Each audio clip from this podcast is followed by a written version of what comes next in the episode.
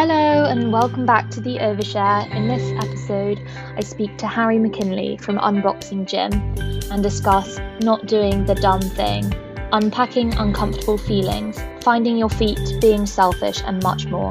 If you have ever found yourself thinking, what the heck am I doing with my life? I would strongly recommend listening to Harry's refreshing outlook and entrepreneurial spirit in his career and more generally in life.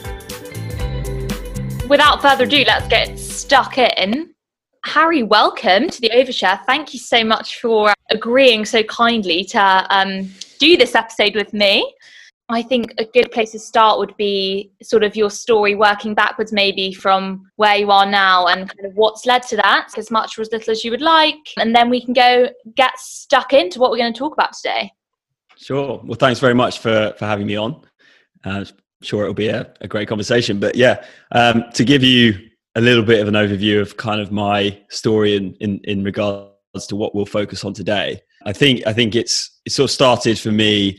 I went to school. I, I took a gap year. Went to Durham University and studied biology. And I think you know a lot of people can relate in terms of you know going through the whole school gap year uni process. It's kind of quite a linear sort of path um, in terms of where you're gonna go and where you're gonna end up.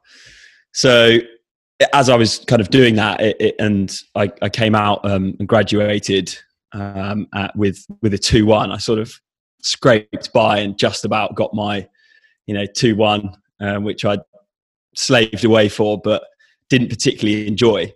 Uh, and when I when I thought about the my sort of long term career path, it was always it just scared me a little bit, and, and I think it scares a lot of people, but definitely scared me because none of the sort of traditional routes or careers that you'll hear in the careers fair and things like that would really grab my attention or get my interest.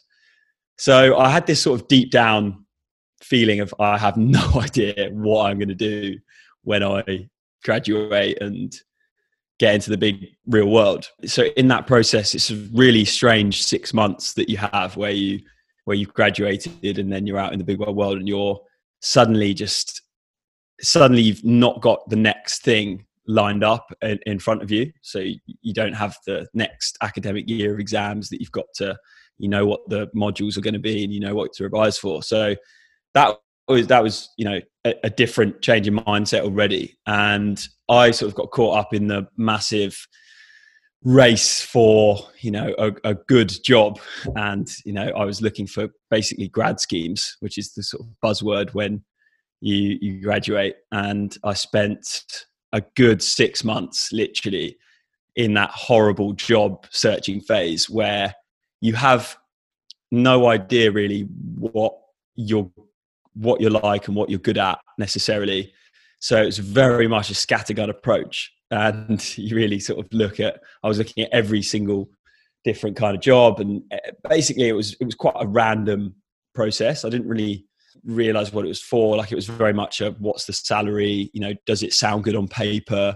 What will my mates think? That kind of thing. And that that were the sort of things that led me and i was it's very much a case of sort of looking around your peer group and seeing what people are doing. So i i got yeah, i had a, a few jobs in the sort of that six months that I didn't really see as long term jobs. I was still looking for that.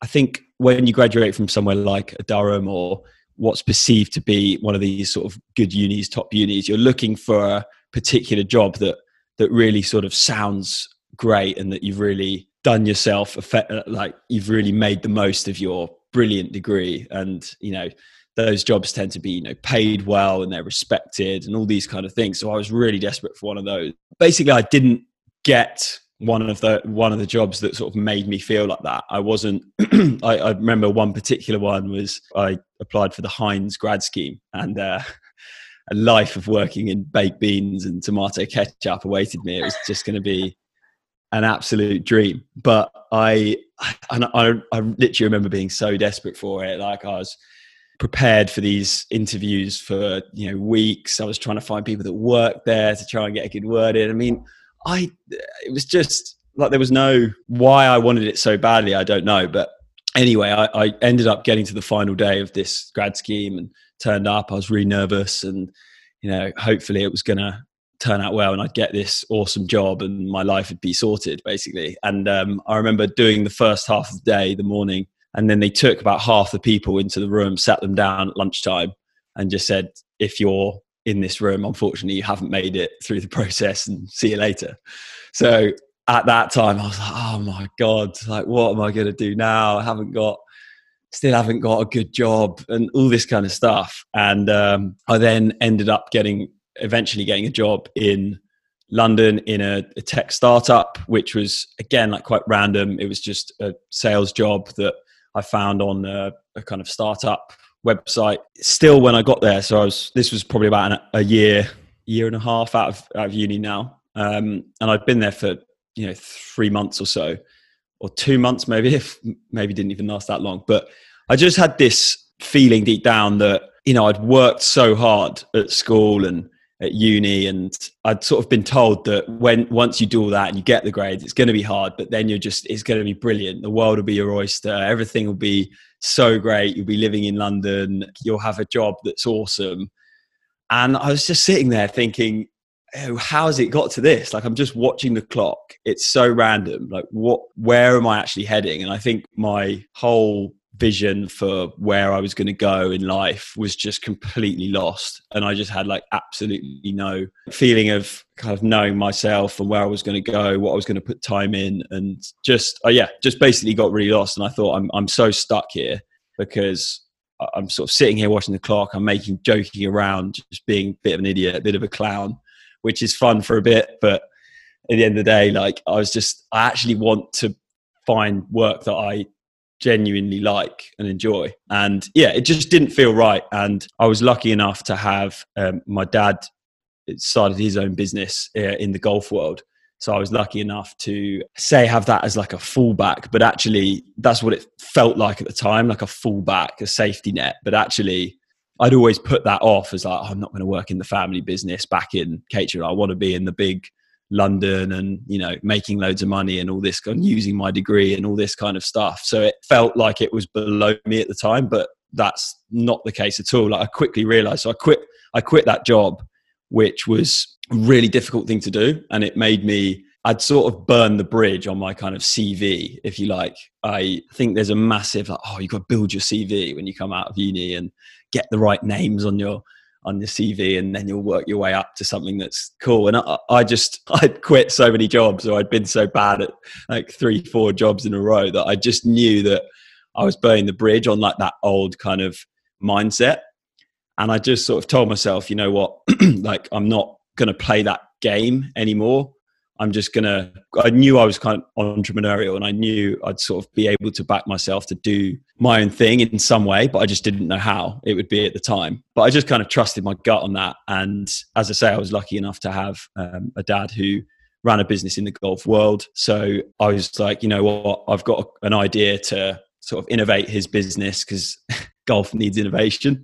So that was my that was my plan, and I just was like, I'm just going to see how it go. And I think that was a big sort of before after moment for me in terms of the outlook of my career and, and the outlook of my whole life, to be honest, because I took more personal responsibility around what I wanted to do and where I wanted to go. Yeah, it just shifted the mindset. I, I never kind of once watched the clock ever really again like in a job because it was always like i'm trying to it's on me now the responsibility it's not like i'm just you know getting by in a job and it was just a, a very different mindset and i'm one's not necessarily better than the other, but for me that was so important. Like I wanted to, I valued, you know, creativity, self-expression, like being just generally excited at work every day was was really high up on my sort of priority list. So so yeah, so that that was kind of what I did. And after working at my dad's for about six months, I started up a, another business with my brother, which is called One Putt Golf and it's kind of a spin-off from my dad's company. So my dad's company supplied golf courses in the uk and europe with things like scorecards and signs.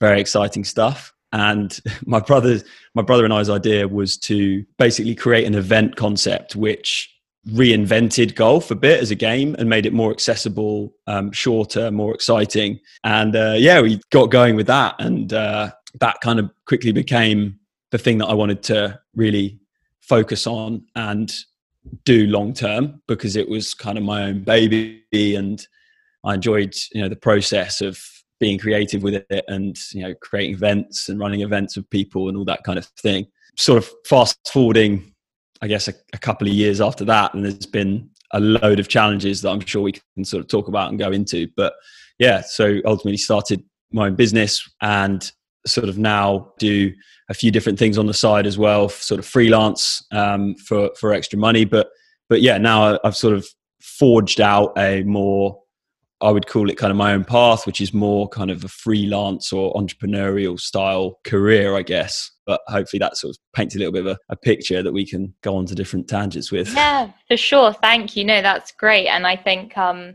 well, I hope there are a lot of people um, listening thinking, that at least some of that really resonates with them because I'm sure it will. It's so funny what you said, particularly about you find these jobs and you convince yourself that you want them. So it might be some sort of fintech job where you've just googled the definition of the role and you've just looked at what the company do and you convince yourself that you are the perfect person to work in like cyber sales for a company you've actually never heard of until you found them on linkedin search. But you're so desperate for that security of a notable role in at like a credit worthy company that you're like yeah of course i want to work for heinz. What? Like obviously biology yeah. degree, Heinz grad scheme, natural makes sense. Yeah, yeah, makes so much sense. So what's quite funny is that so I am on a grad scheme now, but last yeah. year I moved house eight times and I had four different jobs within tw- maybe more within 12 months. And so actually there is a lot of crossover in our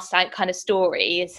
And I think we share very similar perspectives on kind of the outlook of stuff. So why do you think we as millennials who are told that as long as you get your GCSEs and as long as you get your A levels and as long as you get your degree, your life will just be so plain sailing?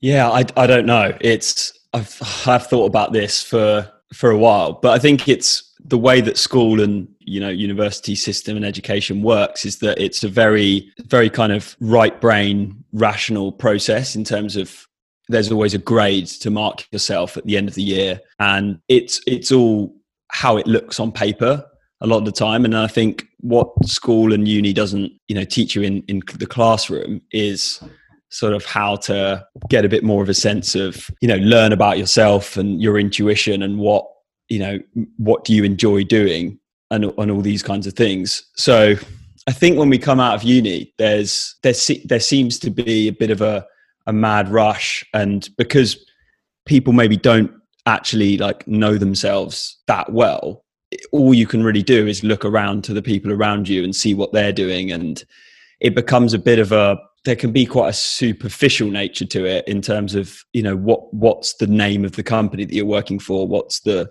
what's the you know salary and all this kind of stuff which you know isn't isn't a bad thing. Like if you get a grad scheme and a really big great company that that's awesome. Like if i if I'd have got that, I'm, I would probably still be there.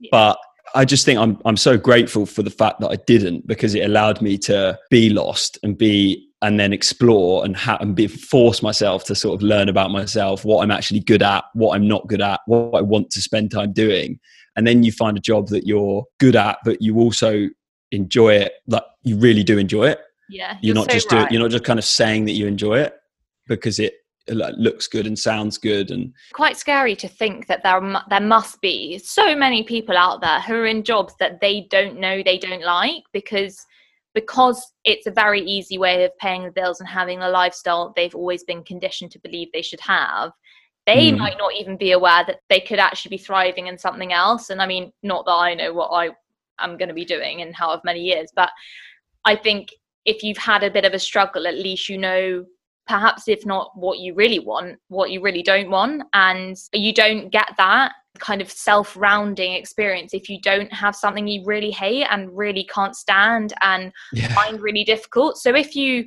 roll out of school, roll into uni, roll out of uni onto a grad scheme, you might be the perfect person for it and it might be the perfect company for you. But it might also be something that's really incompatible with your character, but you might not even have let your brain kind of go that way and think about what could possibly be wrong with it because it's so comfortable to just stay 100% stay in it and that's really odd because i think of my friends you know i'm one year graduated and I think how many people I know on grad schemes, and they've no one's complained to me yet.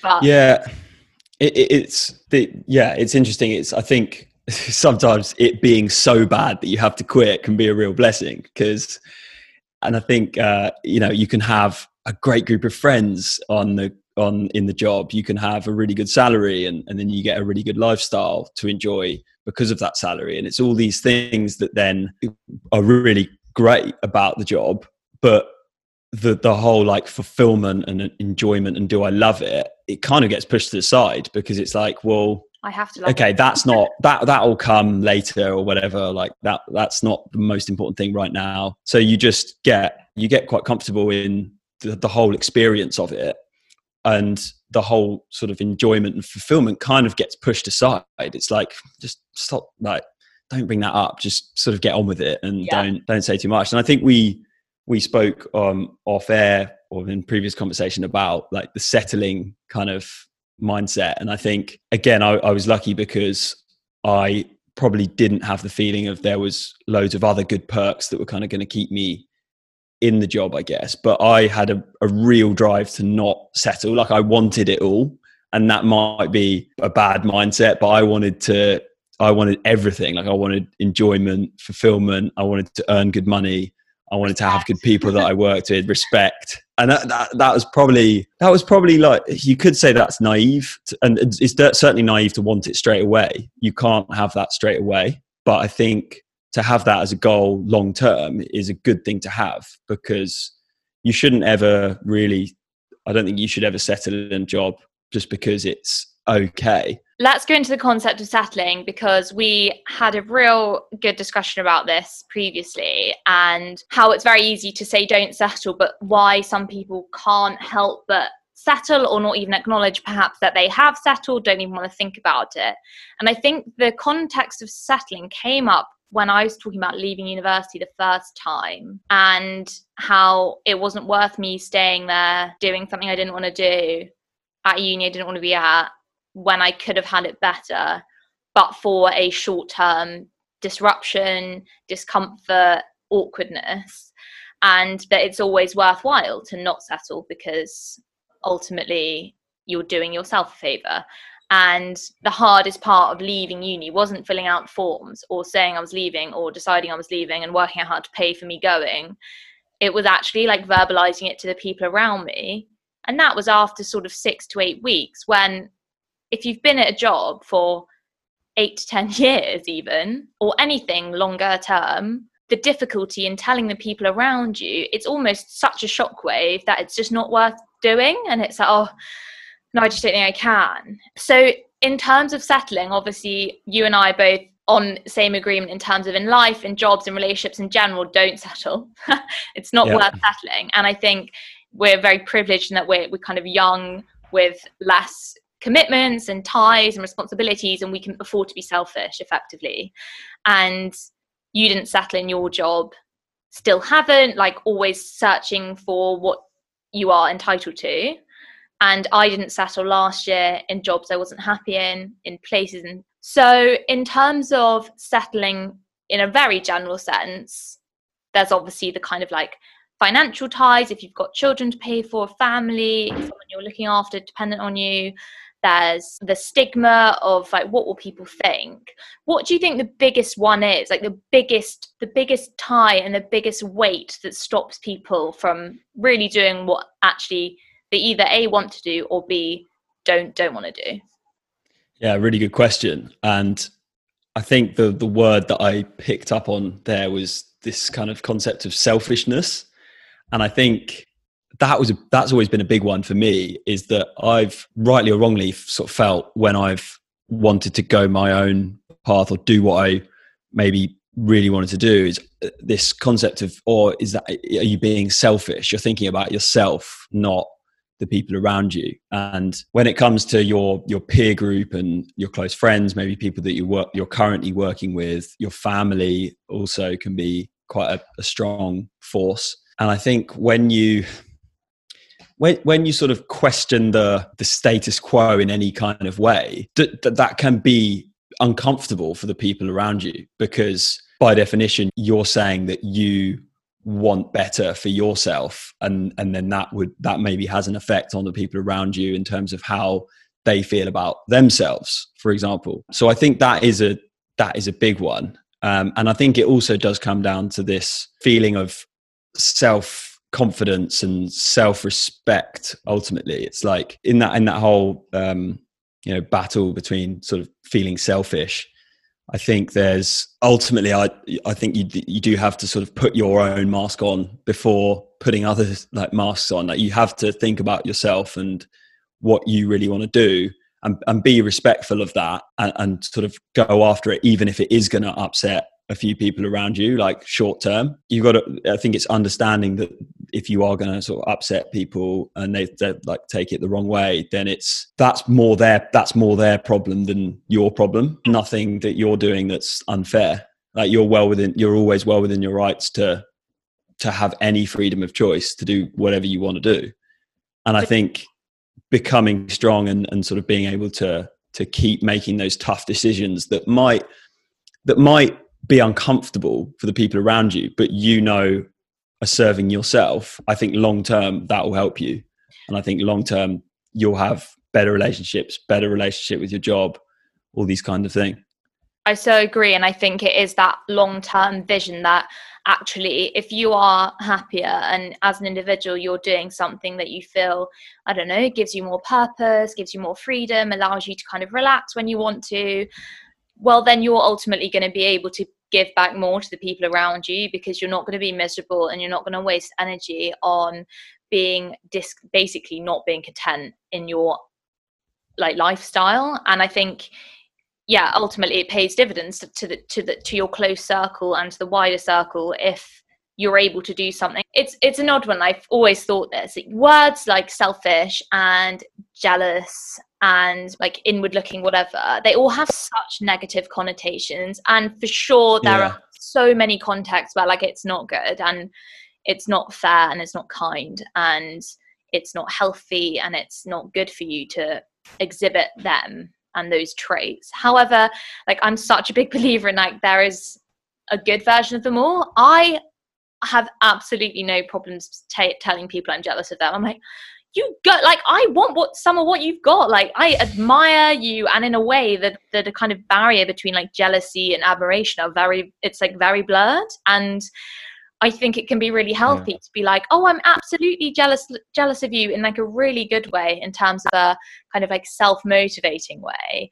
And there might be people who hear stories of, of people such as yours and people that have kind of taken their own path thinking god i'm so jealous. But it's jealousy in a way that actually could lead to something really good. You could think i'm jealous. Mm. what can i do to kind of achieve it? And that again being selfish like sometimes you need to do it and it doesn't have an adverse impact on anyone around you. Sometimes it just does not. Like sometimes being selfish actually doesn't hurt anyone. Obviously that's yeah um, in this kind of context we're talking about in terms of finding something that's right for you career wise and like life wise but obviously yeah I, as a person i wouldn't want to be described as but on in small doses i think it's healthy. Yeah for sure. I, I think that's a really good point about those two sort of emotions particularly like that the feeling of guilt around selfishness and the jealousy one. They're such taboo emotions. I think yeah, I, I think it's like cool that you have that kind of emotional awareness to be able to look at people that you are jealous about in some regard and, and say it and verbalize it and like kind of internalize it and not let it sort of negatively affect your life. Whereas I think jealousy and, and those feelings of guilt can just be so suppressed and just you kind of run away from them. I mean, I like certainly have in the past. And but I think you're right. I think if you can look into them, there's always a reason for them. Like there's always a, they're always a bit of a signpost in terms of they're trying to tell you something. So yeah, if you if you look at someone and you you're really jealous, it could be it could be telling you a load of th- different things. Yeah. Like it could be a really negative one. It could be it could be a positive one where you're like, you know what, I'm kind of jealous of that, and maybe it's telling me that that's a direction that I want to go in a little bit bit more. And I think asking those questions of like, why am I jealous, or why why am I feeling guilty? I think is a good uh, it's a good thing to do and a good thing to like explore because you'll just kind of understand understand yourself better and, and hopefully be able to make better decisions that that are serving you. For sure That's i think you're you're on you're on it when you say when you like look into it because you have to feel that way for a reason. And if you leave it and it festers it serves no purpose but if you think like like you say like why am i jealous and you're jealous because they're happy in their job well what's not to love like sit that person down and be like how did you get to a place where you're happy in your job they might say to you I set boundaries, I ask feedback, blah, blah, blah, blah, blah.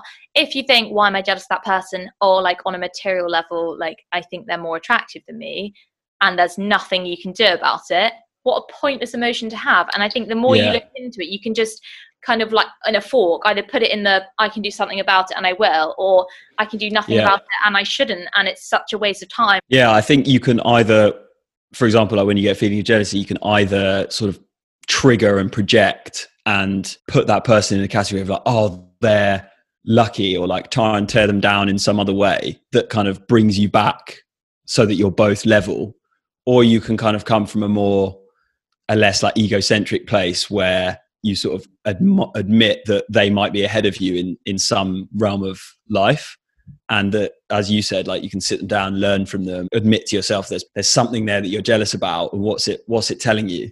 And i think that takes a lot of humility to be able to to always do that. You have to practice that process of being aware of those emotions and then like knowing how to deal with them well. I was also going to pick up on the the control what you can't control and i think that's a really good way to look at it the because, controllable control the controllable. Yeah control yeah. the controllables. And it is it is true. Like if there's something that you're you realize that you're stressing about or worrying about that actually you have no control over or even you know what someone's choosing to do with their life you, you have no control over that. So it's it's a tough pill to take sometimes but you can't control the way anyone behaves. On that note what it's, you said about people trying to do stuff to like level them, i.e., someone might think, oh, but like that's so unfair because their dad could give them a job, right? Yeah, yeah. But actually, and it, I mean, there's these age old quotes like you can't bring other people down to like bring yourself up, which is true.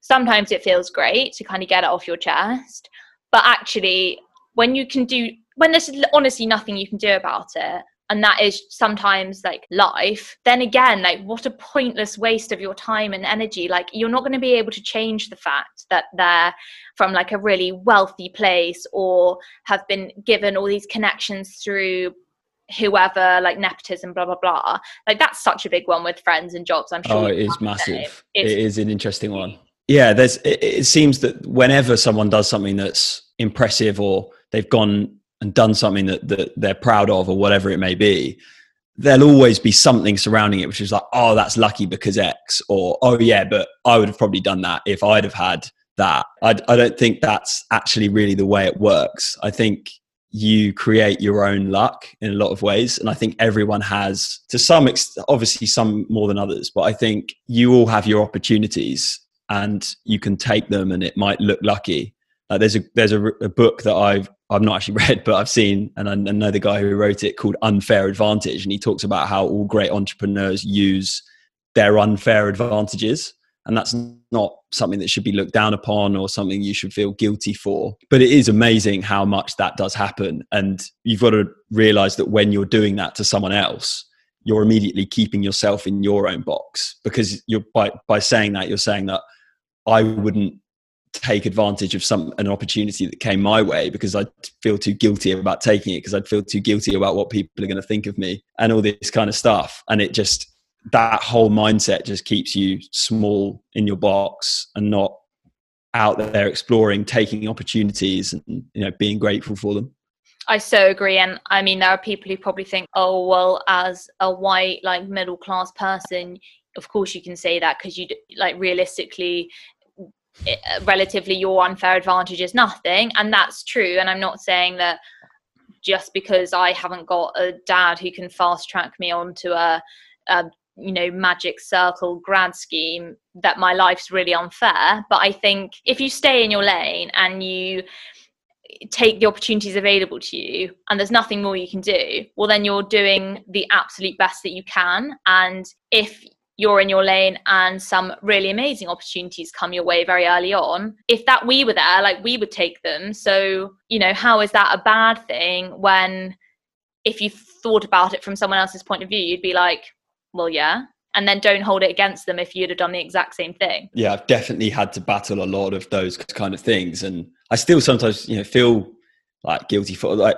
a good example I, to bring this up, but like one thing I've I've done on the side is I've got into modeling, for example, and like I have huge guilt around that in terms of uh, oh, you're just like that's just so lucky that you like can do that and then you earn money from it. Like if I could do that, then I'd probably like go my own path or whatever it might be. But it was a really big step for me to get over that feeling of guilt. And yeah, like, okay, there's unfair advantages in life, and someone might be able to do modeling, someone might be have an unfair advantage to get you know into whatever it may be journalism or, or something like that. But if you have that feeling of guilt too much and you're going to care too much about what people are going to think and judge you for which they're always going to there's always going to be some people that are going to like make a judgment and, and especially like that's so such a strong feeling with like instagram and and like social media. It's, it's, like whatever you're doing is like in the in the light of people's faces.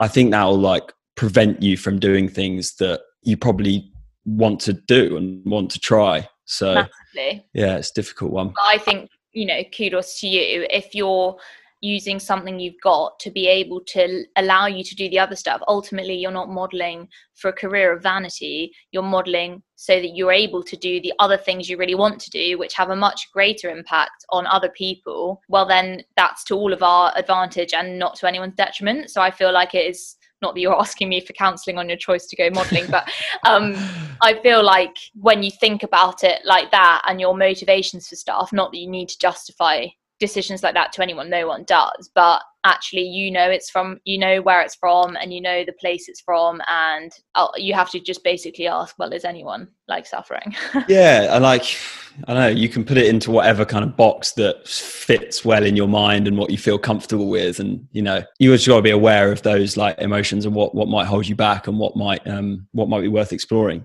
but um, there, there, was something else i was going to mention as well like yeah. on the topic that you bring up about what like holds people back, especially in the, the job discussion. And I think it's it's not knowing what else is out there, or like not n- not being able to explore what else is out there. I think it comes back to the the thing we were talking about before, in that like it's it can be quite good to kind of get lost and and not have a clue what you're doing and not really have a particular story that you're or path that you're following because if you're always like following a path you don't have any time to look elsewhere and like figure out things. And i think that that is a bit of an issue that is at play like with school and uni and and then like landing straight into a, a grad scheme is that it's seen as a bad thing to kind of be off the path or lost or like wandering around aimlessly. But it's only when you're kind of flailing around in that kind of deep end looking for stuff that you actually start to figure out what what's possible and what you can do. So like i speak to a lot of people who don't love their job and they're like, don't love it, but but this, but that, but that. That's keeping me in it. And the, one of the biggest ones is, but I don't have an idea that I'd do in entrepreneurship. I don't have something else that I want to do. I mean, I didn't have an idea for the startup that I wanted to do when I quit my job. And I think sometimes conventional wisdom will say, well, like wait in the job until something else crops up and then then take it and like take a baby step towards it. But I don't know if that's actually that possible. There's a way you can potentially sort of moonlight on the side and and try and do things on the side. But if you're holding so much energy to a current job that's not really serving your interests, I think it's very difficult to find different paths and figure out what it is that you want to do. You would probably advocate no, stop doing something which serves no purpose and then put 100% of your effort into something and ultimately the end product will be better because of it. And like if you don't have the, the time and energy to give something it won't be or it will take a lot longer a serious lot longer to kind of yeah. reach a place of being able to break branch away. I mean, it's all risky. and this is coming from someone who works a nine to five. I am the most risk averse person. but I have I had written down kind of this lack of understanding causing like fear and judgment, both from the both from the perspective of people around you, for example, thinking like, "What are you doing? Like, you idiot! Why are you leaving that job?" Like, and judging you for your decision because they don't understand, and then a lack of understanding of what's out there and coming to conclusions about what they can and cannot do in their current life because of basically not knowing anything else and like not having stretched and thought and like researched about other options if they are really unhappy in their job. So in terms of families can be a bit difficult and yeah. even just friends like for example i live in bristol now. I'm so happy. I love it. I've done london twice now. Love it as a city but i think in terms of for me i never i never saw it very long term and and the easy decision that I made was to, was to do my job here. And there are so many people who pity me. They're like, "Oh, did you not get the job in, in London?" And oh, well, like how long's that for? And then can you come? To, then can you go to London after that? And oh, bless you. And I'm like, no, it was an active decision on my part. Yeah. And yeah. I think that judgment, as sweet and kind of pityish as it may be, comes from a not thinking outside this classic path of school, Russell Group University, if you can, and then a grad scheme in London. And, and it's amazing because I almost feel sorry for them that they don't think it's okay for me to go and live in another city an hour away. Yeah, 100%. I've, yeah, I've had plenty of those. I, I had a running joke before where I, um, for a couple of years, I lived in Purley, in like a place in South London, which is like cool place to live. But I remember like always having that conversation with you know, people and uh, who were like doing the kind of the London thing, and and it was. oh, where where are you living? Like expecting, you know, K- Kings Road or like yeah. Balham, Clapham. And it's like Purley is like, what? Like, where's that? Like, oh my god! Like, is, okay? Is everything like all right down there? Like, where, where is that? And I just, yeah, it is. I found it amazing. You know, let's let's see a bit of diversity here. Like let's let's allow people to be individuals. Like it's not about all conforming to one specific thing and like that is then fine. I just think there's a big drive to conformity generally whenever I'm asked about you know school and uni like I think I have to have a bit of an opinion on it and I think it's great for loads of things but for me there's such a big drive towards conformity in that there is the ideal, there is the marks that you need to get, there are right answers, and it's about conforming to all of those right answers. And if I talk particularly about Durham, I would say, being completely honest, like on a more social standpoint, there's also a bit of a, a kind of ideal around the person that you should be in social situations and what makes a good lad on all this kind of thing.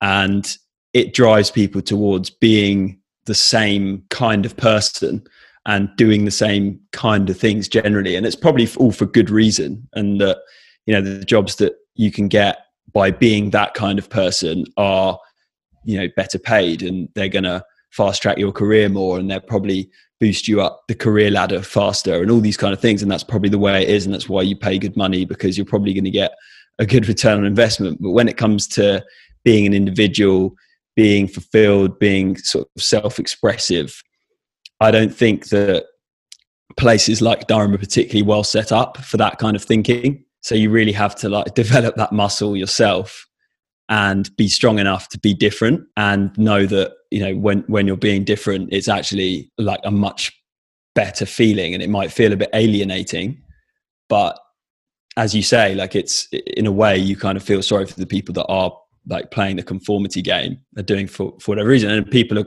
loads of people are completely different and value different things but if you value that like sense of i've always valued the sense of being a bit like of an individual and doing things that that i'm sort of sounds ridiculous but like you know put here to do like what are your what are your natural gifts and that kind of thing like that's what you want to be kind of more in in touch with and in line with so and that and that can mean being quite different to your peers and that can be quite a confusing, difficult thing when you realize that it might make you a bit weird or it might make you a bit unpopular to be doing things that actually make you happy and you could potentially earn more from down the road. So I've always just tried to follow that that path and just see what happens basically. Um I mean, these institutions have some really great elements. I loved my time at school, but I would say on the whole, it runs completely counterintuitive to this concept of like, you do you. It's like, no, you do, uh, like, we do something. And if you don't fit the mold, like, we won't necessarily be able to help support you down that. There is an expectation, just kind of this conformity thing, and it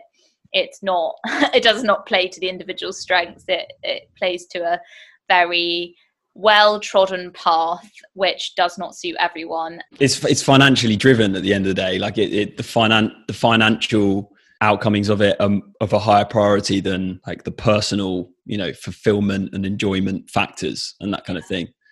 And I think if we're going to if we're going like a bit deeper into it, you mentioned like parents before as well, and I think you know if parents have like invested in your education for a long period of time, like it can seem you know they do that because they want a good future for you, and that future you know they might be thinking about it in sort of financial terms, and you know go go towards like the safe route based on like the investment that we've that we've sort of given for you. So throwing that all in and doing something that's like complete yourself can seem like a big risk and that you're throwing quite a lot away. And I think that's particularly pertinent in, in places like Durham and Exeter, I'd, I'd, probably say. Yeah, and I think it, it kind of centralizes on this concept of staying true to yourself, which for a lot of people might be in these really conventional um, lifestyles, conventional roles, conventional jobs, conventional career trajectories. Like that might be staying true to themselves and they haven't given up an ounce of their their real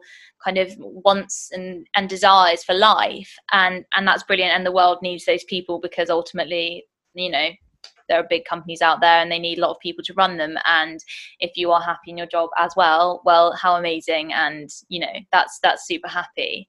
Um, yeah. but we did touch on the kind of concept of perseverance and versus you know staying true to yourself.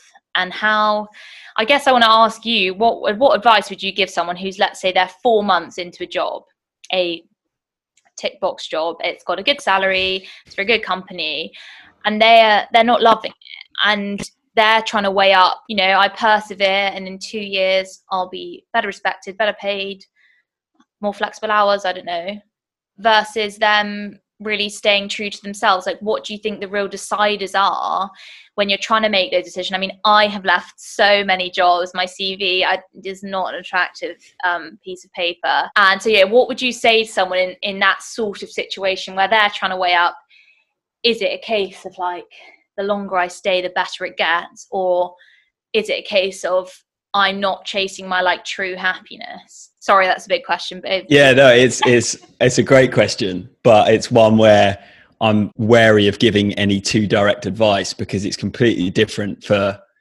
every single person and it's based on so many different factors. The first thing i'd say is if you're if you're contemplating it even contemplating at the start. Like you know there is a problem there. So admit admit there's something. Don't just completely deny it and just push it completely to the side and convince yourself that you're absolutely loving life. Like that's the first thing to do. Just get real and and admit to yourself like what the situation actually is. And then i think it probably comes down to what your values are.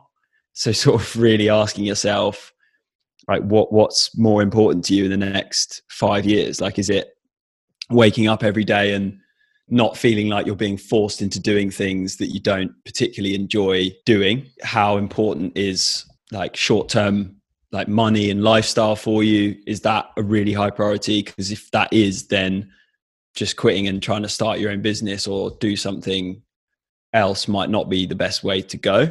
Or if you if you really like highly value creativity and like self expression and you'd be happy even if you were kind of living in a hostel room every day, but you got to wake up and just like explore and do your own thing. If that kind of thing excites you, then you know admit to that as well. And you know if you want to do that, then you don't have to do anything really. Yeah. To answer your question, I think it's yeah those kind of things. Like admit to yourself how it actually is. The second one is like try and work out your values and what is like best suited to you, so you can be confident in in the decision.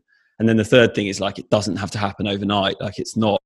And I was probably uh, guilty of this. Is that I did think very black and white, and I made big rash decisions, and I saw everything as like a black and white. I either love my job or hate my job, and but things don't really work like that. It's more there's a lot of grey areas it, when it comes to things like that, and you know you, it can be like a five to ten year process of getting to a place where you're happy and like enjoy your job and you're financially secure so look at it look at it super long term and then work backwards so it might be that you you've un, you've understood that this isn't the job that you really like doing but you know where the end goal is and you know that by staying here for another 18 months which you can easily put up with will then get you to another place that then you can work it out. Yeah, it might be that you've just realized that the path that you're on is at, going absolutely nowhere towards where you want to be. And you do just need to quit it as soon as possible and start on a completely new one. So it just depends like completely on your situations, but probably just means a bit like spending time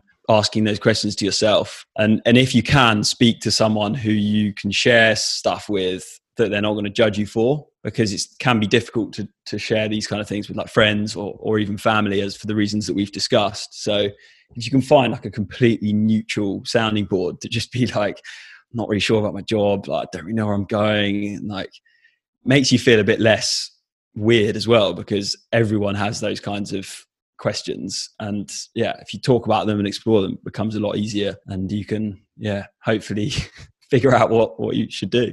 Well that's that that's great. Thank you so much. And i think um and in even in the sense of having these thoughts about maybe your work and they might be a bit uncomfortable um, we've spoken about this at great lengths before and I, I, won't go into nearly so much waffle as i did last time but um, literally my motivation for starting this podcast was well uncomfortable thoughts and conversations are worth having and that the more awkward or uncomfortable a conversation is there's usually like the, the most to be gained from it. And i think it, it goes for a lot of contexts and a lot of scenarios and a lot of times in your life. I think it can just be easier to just be like oh shut that thought down. Don't want to go there because you know, I can't afford to think about having another career and I can't afford, afford to think about my long term happiness right now. Um, and there might not be like the perfect time. I don't think there ever will be. And like you say, it's never easy to kind of bring this up with people really near, like really close to you because mm. an uncomfortable and difficult thought to explore suddenly becomes way more difficult because all of a sudden you're like saying it to someone who knows you basically and they're not impartial um, even if they don't exactly. like, work with you or live with you blah blah blah blah. And you've got a great episode on men's mental health why men find it so difficult to talk. And we spoke about how these conversations are always worth having even if you don't kind of know it at the time and don't like feel it at the time. You know we've both said that there have been periods in our life where retrospectively you can think god like that was that was a bit bleak. But then the more you talk about it, the like easier it gets, and the easier it gets to like compartmentalize and understand the whole lot. And I just think like in a lot of situations, career and otherwise, like understanding and knowledge is like the key to key to help and the key to finding something that ultimately makes you happier and provide a more fruitful life effectively. And um, I just wanted to ask you, as like a young man, how do you think the kind of dialogue around conversations with mental health perhaps between your male friends what do you think has been like the dialogue around mental health recently and what do you think would like help it improve a lot more? What are your kind of main reservations and main like positives around that conversation at the moment? Yeah good question. I think the male mental health stuff for me plays in a large part to what we discussed before around the kind of conformity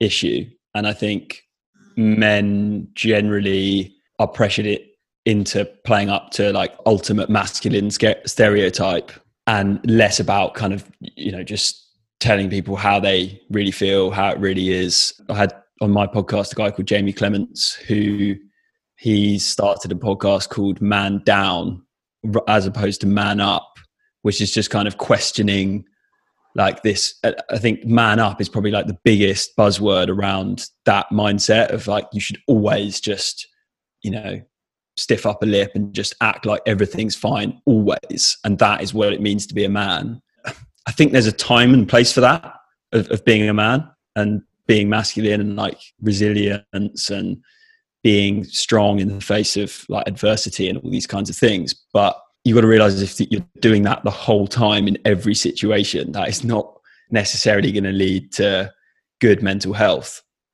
So I think there's there is more of a movement for sure in the last like five years that's questioning that more and more, questioning what it means to be a man and that you can actually be a bit more vulnerable. And often when you are a bit vulnerable with the right people, and again, I, I really stress the importance initially of, of having these kind of conversations in private and with people that aren't going to be judgmental because a lot of men experience they they try and share their feelings with like a for the first time with like maybe like a girlfriend or a close friend or a parent and it doesn't go well and they they kind of get hit back by it. And so that then reaffirms their belief that they should never be vulnerable and they should never be open so it's really important it's like a bit of an art to be able to like open up in the right way and and sort of build the muscle a little bit first so i think men definitely struggle with that i I used to bottle everything up pretty much. Didn't really have anyone that I'd speak like honestly to, like any sort of dark or negative emotional things, patterns that would run. I'd keep sort of just very much to myself and they'd fester in my head and like become way bigger. And it would just be, yeah, pretty, pretty dense, like going on in the head. So I can only speak really from my experience around mental health. And that's the way I see it. I see men's mental health just being a case of the more you can be kind of honest about how you're feeling honest with yourself honest to the people around you like you're just gonna you're gonna feel lighter you're gonna just feel more relaxed more okay with yourself? Does that kind of answer your question yeah, in terms of like yeah. the men's men's mental health? I think that's what it comes down to. That absolutely answers my question and i think honesty has been a completely central thread throughout this whole conversation in so many different ways in terms of like you said perfectly you know flexing that muscle and it will take a lot of time and there are so many things that i need to get better at and the only way i'm going to get better at it is by practicing and exploring and like using that part of my brain and trying to understand those thoughts how i want to talk about them how i can talk about them. And for men it might there are so many factors that make it more difficult and so many factors that make it really tricky. And exactly how you put it you know go flex that muscle and give it a give it a go with someone who is completely impartial because we've spoken before it can be the biggest knock to your confidence if the one time mm. you like muster up the courage to say something, it's like laughed off and shrugged off. You think, why the fuck would I do that again? Exactly. Like, that was yeah. traumatic. Like never ever again. And if 100%. you know, if anyone has found themselves in that situation, I would say like persevere because oh, like there are people who are very willing to listen, and the people that shrug it off are the people who are like too close minded to entertain it and compassionate and kind enough to kind of explore that with you. And I think it's this fear again coming from a complete lack of understanding and I, I bored you last time we spoke about how this sounds really like dark but i want to like be a really good friend in the sense that i want to know what it feels like to go through all these different things so that if someone wants to come to me i'm able to kind of comfort them better and i think it's it's literally like i have this bizarre picture in my head of the brain like reaching into all these like different things but i think just because you haven't gone through something, it doesn't mean you shouldn't try and understand it. And whether that's like yeah. mental health, job satisfaction, kind of grief or trauma, do yourself and everyone around you a favor and like think about it because actually, again, the more honest and awkward you are with something, it's for everyone's kind of benefit. And yeah, I think what you've said about kind of the kind of conversation around guys like it's getting so much better but it's not there quite yet and it might never be like there but that was a huge motivation behind like me starting this. I guess to an extent you have obviously wanted to like feature that on your great podcast too unboxing gym. Will put all the information in the show notes. Um and yeah no i just love it and i was just going to ask you before we end is there anything else you wanted to anything else you wanted to kind of touch on before I pick your brains about some recommendations? No, I think yeah, pretty much discussed um, what we sort of set out to to discuss. But yeah, I like what you say there about just always being open minded to different perspectives and trying to learn as or yeah be open to whatever people are going through i mean obviously that I can only speak for my own experiences and probably help or advise people that are going through similar things to what I've been through. But and and I probably wouldn't be a very good advice to you know someone who's going through completely different struggles.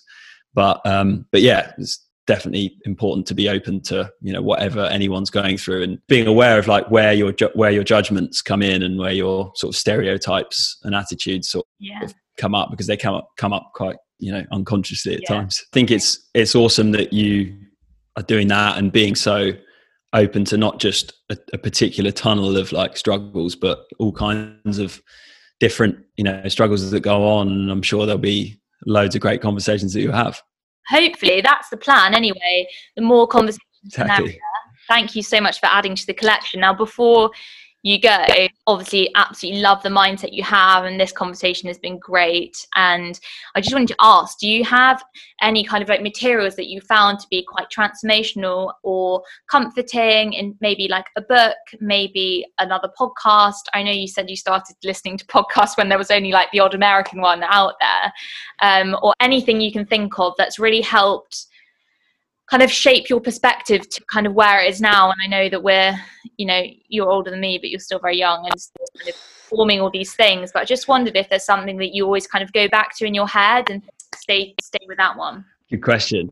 Put me on the spot a little bit there. Yeah i'll try and think of one specific one but i guess as a general point is spoke at the start about when i the kind of bit of before after moment and when I sort of decided to quit my job and I knew it was kind of going down a completely different path. I was I remember being so immersed in different podcasts and books and lots of like sort of self-development type reading which they can be interesting. Some are great. It's an interesting world. You should obviously be open to those kind of self-help and development kind of books but also be critical as well because some may not have your best interests at heart. There's a bit of a movement in the last sort of six months I've noticed, which is like, because I remember when I was going through it, there was so many of these like American style sort of self help, you know, come and we'll make you rich and this kind of stuff, which can be kind of quite alluring and can sort of when you're 22 year old and you don't really know where you where you're going in life, they can be quite they can prey on that and you know charge quite a lot of money and all this kind of stuff. So it's important to like take on that kind of new information but also be a little bit still critical of it and try and just always stay as balanced as possible. So that's like a general point but what you just said about kind of being critical of what you see and hear and read and like staying balanced because it's so true. You can you can see and hear one thing and be like that's it. That is it. That yeah. it. but it yeah. might not be. And and i think the point yeah to just kind of be open-minded, stay quite rounded, and read both sides is, is actually a really good one, which I haven't, haven't kind of heard in before, or at least in a really long time. So I really like that one. A specific one, I, I, I, don't know why this is the only one I can think of, but I think it is quite a good book if you are kind of thinking about the sort of entrepreneurial route and the, the different mindset of being an entrepreneur versus an employee. There was a book I read called Rich Dad Poor Dad.